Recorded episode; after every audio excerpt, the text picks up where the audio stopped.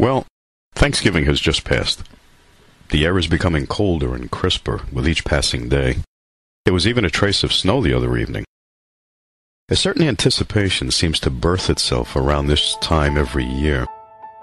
One's heart takes on a joy, and a smile creeps across one's face at the sight of the lights and the greenery which mark the season.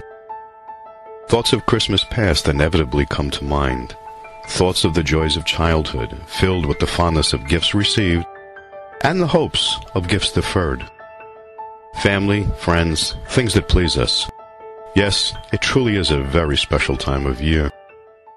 As special as it is, something quite extraordinary happened to me just the other night. As I was out shopping, I came across a nativity scene on the lawn of a local church. The figures around the stable were life-size and looked ever so real. As I stood transfixed by the sight, my thoughts raced back 2,000 years, to a night probably very similar to this one. As these words came to me, my heart was filled with a joy and a love I have never experienced before. It seemed ready to burst at the event being described. Christmas took on a new meaning for me that cold night as I stood and listened to these words. In those days, Caesar Augustus issued a decree that a census should be taken of the entire Roman world. And everyone went to his own town to register.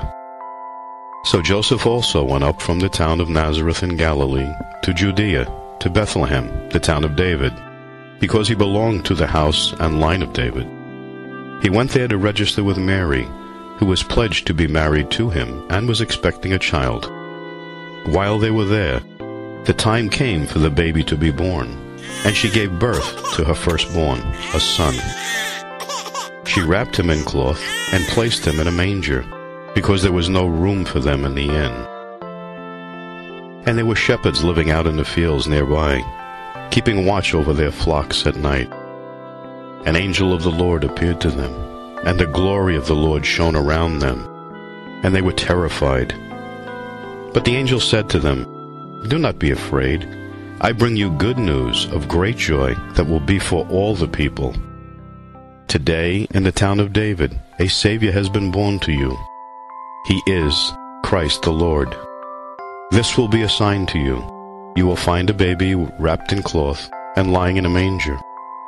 Suddenly a great company of heavenly hosts appeared with the angel, praising God and saying, Glory to God in the highest, and on earth peace to men on whom this favor rests. When the angels had left them and gone into heaven, the shepherds said to one another, Let's go to Bethlehem and see this thing that has happened, which the Lord has told us about. So they hurried off and found Mary and Joseph and the baby, who was lying in a manger. When they had seen him, they spread the word concerning what had been told them about this child and all who heard it were amazed at what the shepherds said to them. But Mary treasured up all these things and pondered them in her heart. The shepherds returned, glorifying and praising God for all the things they had heard and seen, which were just as they had been told. It is my hope that this Christmas season you will hearken back 2,000 years in your heart and relive the magnificence of God's gift to the world, the birth of His Son, Jesus Christ.